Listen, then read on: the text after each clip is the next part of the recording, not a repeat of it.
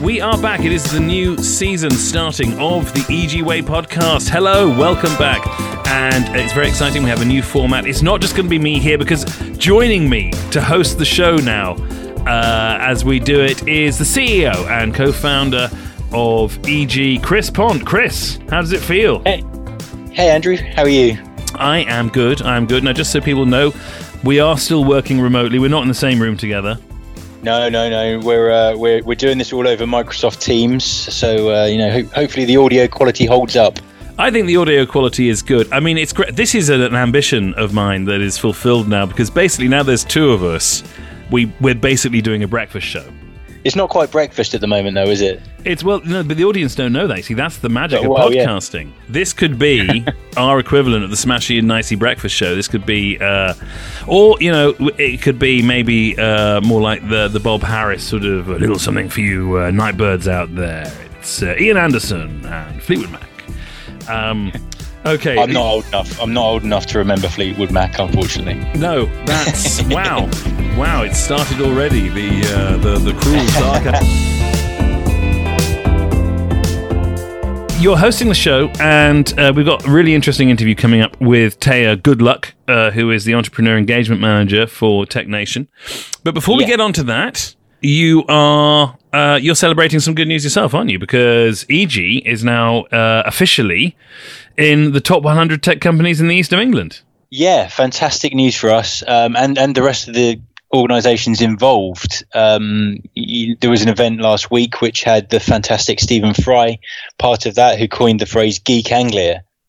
Wow, Geek Anglia. That's it. That, that's the title for this show. When this goes out, that's what we're going to call it. So, okay, so tell us about Geek Anglia. I mean, top 100 companies in the east of England. You know, people m- listening who don't know might think, oh, well, that must be about all of them, right? But actually, there's the biggest concentration of tech companies here than anywhere else pretty much in Europe except for London, right?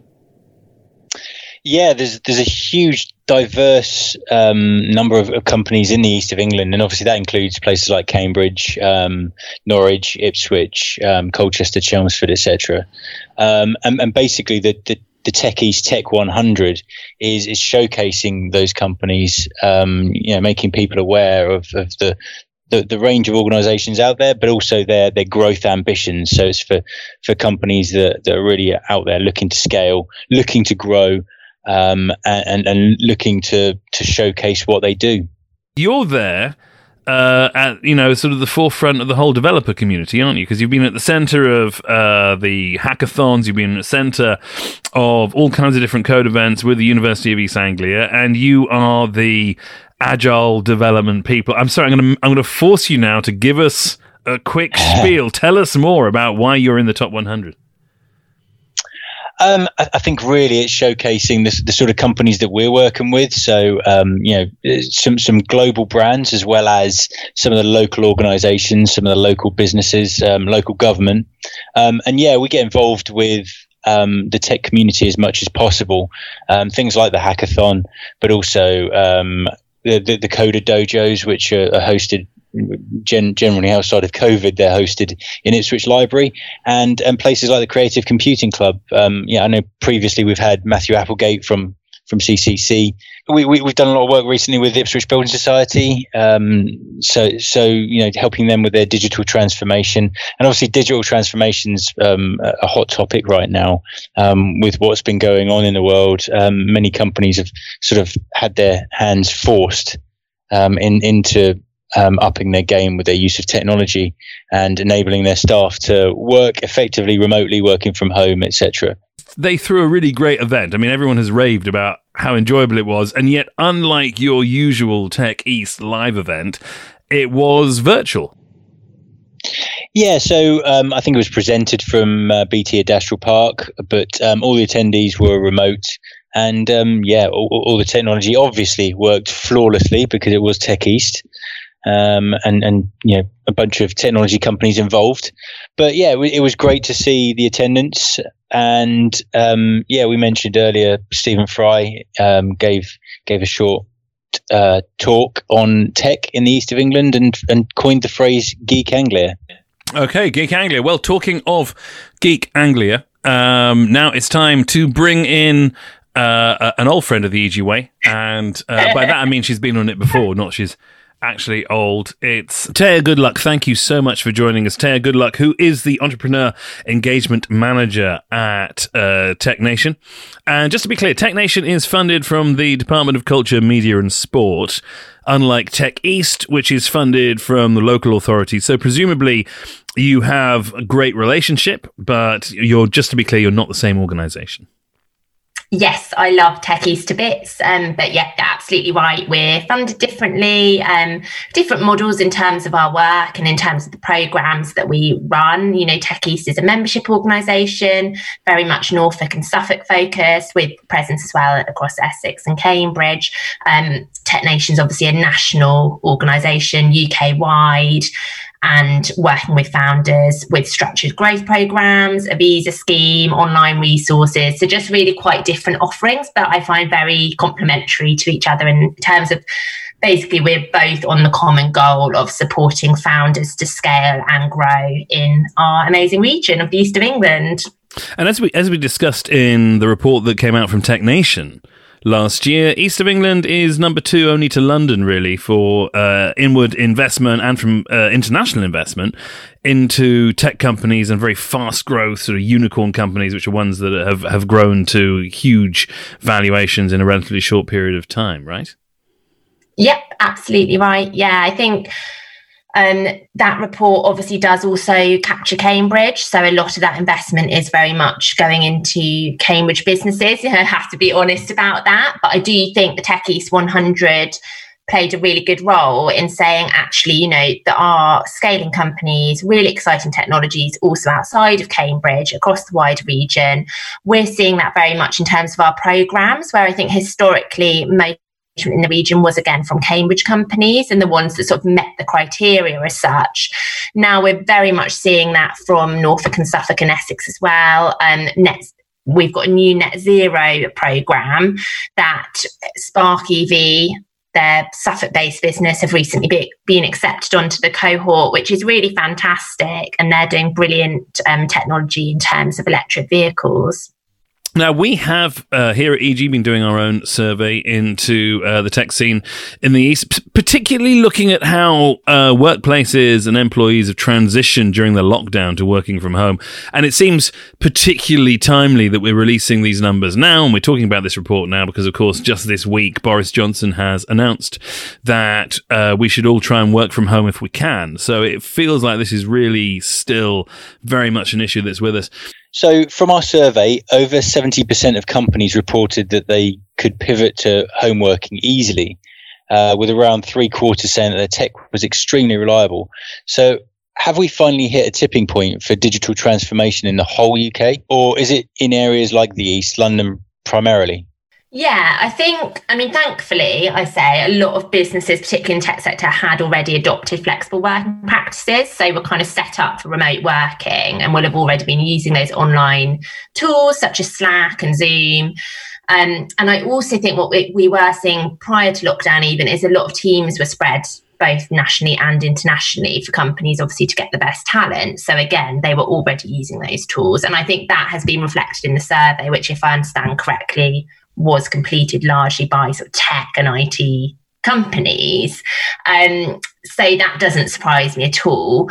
And I don't see digital transformation as just being an East and London specific thing. I did sense check this with my colleagues across the UK and they said, no, you know, we're totally seeing the same.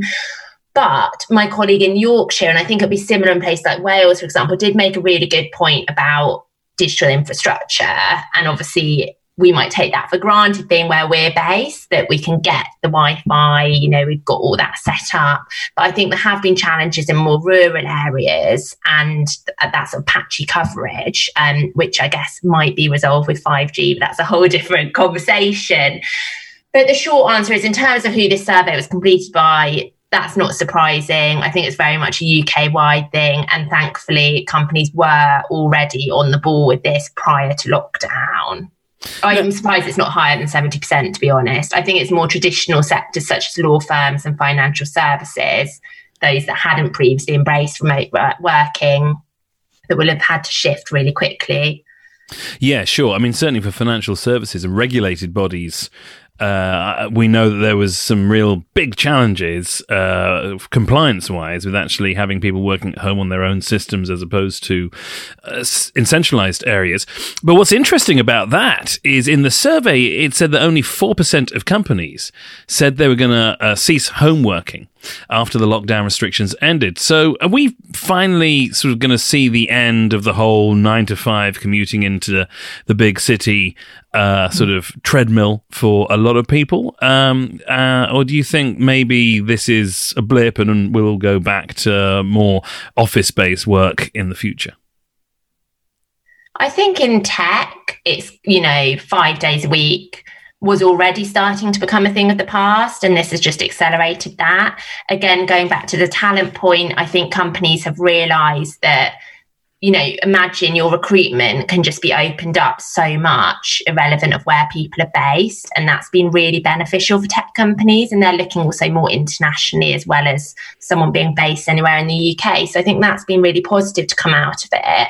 I think from what we hear from companies, and we've also actually seen this reflected in co working spaces models um, kind of updating, is that a lot of people would like to go somewhere to have some sort of social interaction away from their family, probably a couple of days a week, you know, and um, that might be popping into a co-working space which has that kind of flexible drop-in policy now, rather than you you commit to that desk for that period. So I think going forwards, probably most ideal for a lot of people is a blend of the two, but also individuals being able to manage their own time and diary depending on their other commitments. Um, of course, again, alluding to financial services, law tech, etc., law, etc. I think it is a different story, and I think sadly it maybe hasn't progressed as much as a lot of people would have liked through lockdown, and they will revert to old ways. But within tech, I absolutely think it will be far more remote.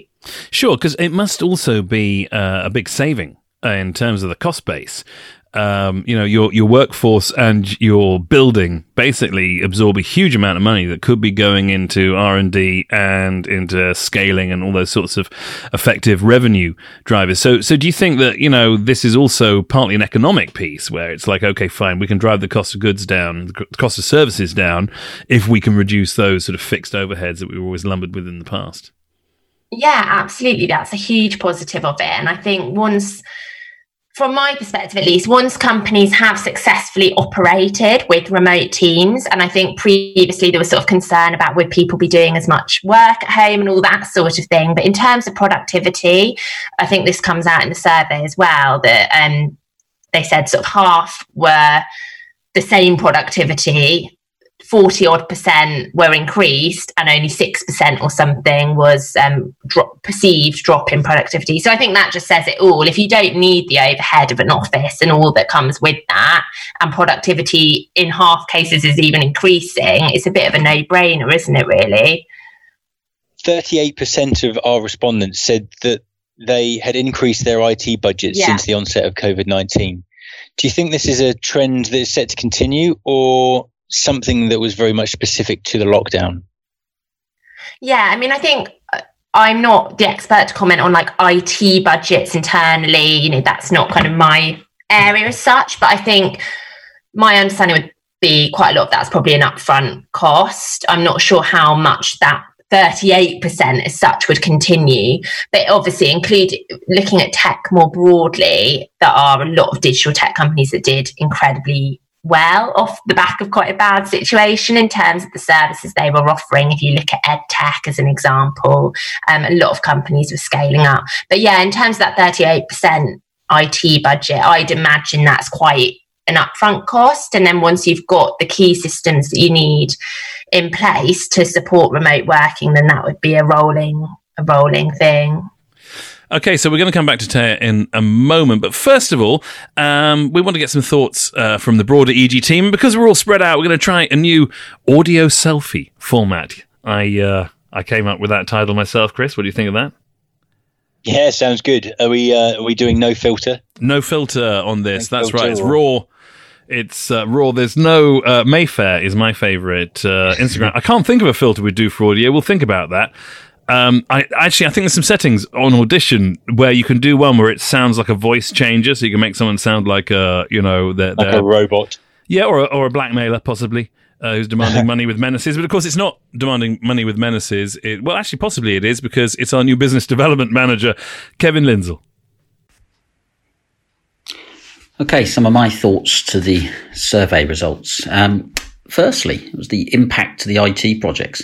I was not surprised to see that so many are behind plan, given the focus, obviously, recently on delivering such successful home working capabilities that we've seen, obviously, in the survey. The success, you know, of this working from home is going to be a game changer for many organisations, but it has required, obviously, additional exp- expenditure and that, obviously, coupled with a reduction in staff availability, perhaps due to furlough or being off unwell, has made it tough to initiate some of those new IT projects. You know, we have seen ourselves, customers' decisions have been taking longer. Um, partly this is obviously due to economic uncertainty and control over budgets and things of that nature, but it's also down to you know this new way of working gathering the necessary stakeholders together, reaching a consensus, etc., is just harder remotely. You know, all of those drop by the desk or five minutes whilst getting a cup of coffee type conversations are surprisingly important to easing decision processes in larger organizations. So, how do organizations get those projects moving again? Well, firstly, it's important to reassess if the project is required and the scope of the project. You know, the world has changed we offer a one day inception workshop as a starting point for bringing an idea or project to life. You know, this can be really helpful to help organizations struggle who struggle to get that initial scoping requirements, resourcing, and cost estimates together in order to gain sign off. So, our Inception workshop helps organizations put the very first foundations of the project in place so that they can gain stakeholder sign off and proceed with the project. And we're already starting to see several new customer projects initiate in this way. Thanks to Kevin Lindsell there. There'll be more from Kevin in the next IJYI Way. Um, so, Thea, because tech companies are so often associated with that sort of jargon word disruptor, and you know they are used to dealing with you know disrupted marketplaces and fast changing situations do you think that that it's also partly down to the fact that when a massive disruptive event like covid comes along uh, tech companies are better geared up to be agile and respond to it uh, effectively with you know a business strategy.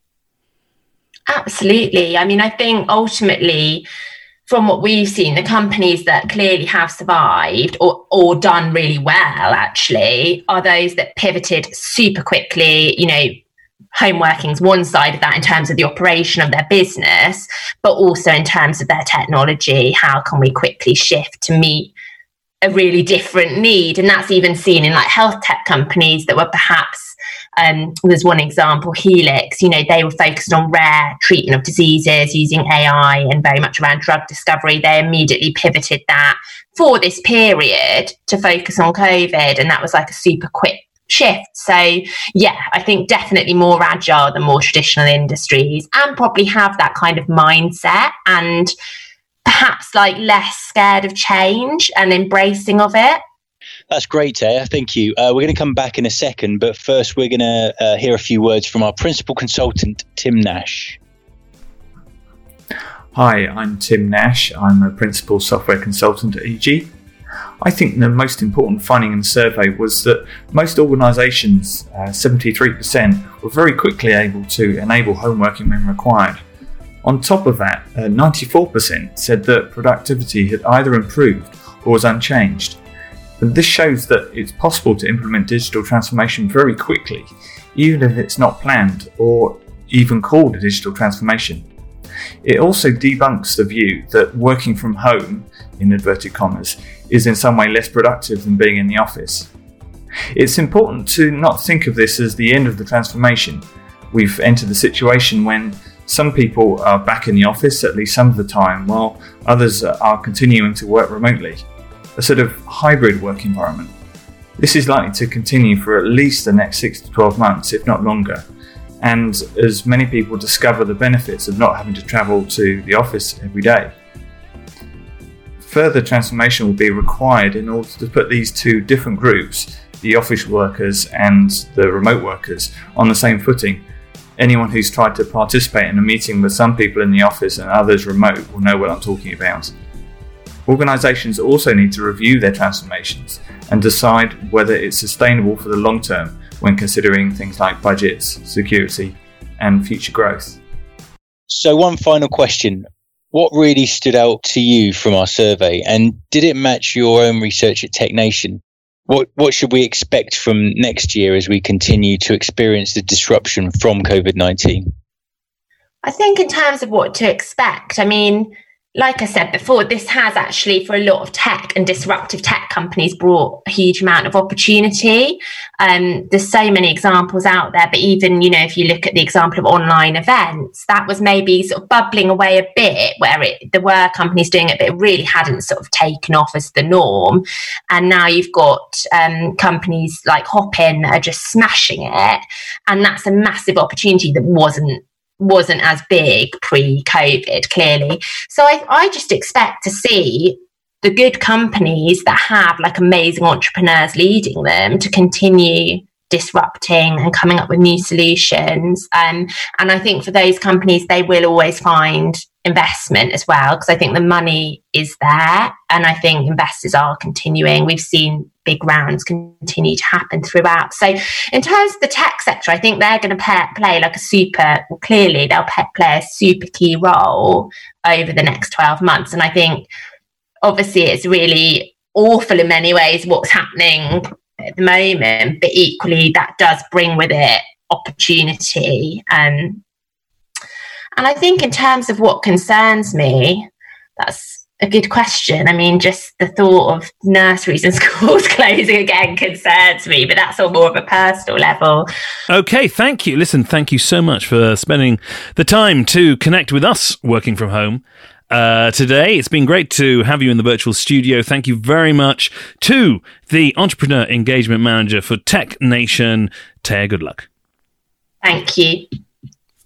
And okay, that's almost the end of the show. But before we go, um, our uh, business consultant Robin Birkby uh, has been having a few thoughts about uh, the tech report and how it related to uh, life in lockdown and also work-life balance in lockdown too. Over to Robin. Wow, 2020, what a year. If someone had told me we'd all spend 2020 working from home full time, living and working with our partners and families, setting up offices in our houses, and that was going to be the norm for 2020, I'd have laughed in their face. I would have honestly thought that it was not possible to still be productive, but how wrong was I? With all of these tools, and kudos to all the people who had the innovation and the foresight to be able to create these tools for us. But with all of these tools, we've been able to, to pick up where we left off in the office and start at home the following day. And certainly for me, I found the change seamless. Um, I literally the next day after lockdown was announced, I was running a workshop picking up a new project, kicking off a new project, and found that the change was seamless. I, I didn't notice a change at all. It was as though that was the plan all along. I think having all these tools like video conferencing, Azure DevOps, remote working to be able to share files with, your colleagues, I think that's came at the perfect time for us. I think we were really lucky that all of those tools existed because if they hadn't, it would have been a very, very different scenario this lockdown. I'm not sure it would have been nearly as possible as, as we had it. We found that the people's attitudes towards what is possible at home, not only because of the tools and also because of our trust in our employees, I think that is causing a revolution to happen in the way we work certainly that I know of a couple of people who have found new jobs since lockdown happened, and both of them are now working full time remotely. Um, and not just because of lockdown, because that is their contract. I know another company who hated the idea of working, of remote working. They, they always said they would never do it. Now they've been forced to, and actually their attitude has completely changed and they want to keep this this going, maybe not full time, but certainly keep it going.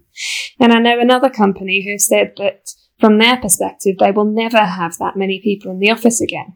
They've realized the risks by having all of their staff in one building at, at any one time is actually too great. And because it's possible to have people working from home now, they're going to switch to a 50 50 um, ratio of people working from home. And I think for the workers that it's going to work out better as well. There's going to be less time spent commuting. Whether that means there's more time spent working or not is, is a different story, but hopefully that means a better work life balance. I know I've been able to take lunchtime walks with my husband and my dog, and that's made a massive difference to me. It, it makes me feel much more like I've got a work life balance, even though actually I've been working longer hours. I think it's going to make a massive difference to the way we work. And I think being forced to make this change in such a quick manner has been quite uh, a shock to the system for everybody involved. But I think the long term effects are going to be brilliant. And I think that's why we need to, to focus on making this change long term and making sure that it's sustainable as we go forward. Okay, that's all we've got time for this week. Indeed, it is. And wow, that's uh, I forgot. You're doing the sign off this week. Now we're co-hosting. We get to share the sign off. So I'm going to say hi. I've been Andrew Walker. I'm a freelance writer. I'm an old friend of IJYI's. Um, you know, and I also have broken into Chris's house so many times. Uh, so much so I've had to move. Yeah, he's actually he's actually had. You know, the new people. The new people aren't nearly as nice as you were about it. I, I tell you that. Good. Okay, so it's goodbye from me and. It's goodbye from me. And join us next week on the IJYI Way podcast. And how do they find us on LinkedIn, Chris? Um, if you just search for IJYI. IJYI. And how do we spell that, Chris? I J Y I. And why is it called IJYI? It's called IJYI because we like to be an example of how software delivery should work. EG, get it, get it. EG. They, that's a classic podcast gag. It's an audio joke. It's a play on words. Okay, that's goodbye from me. Goodbye for Chris. Bye. Bye.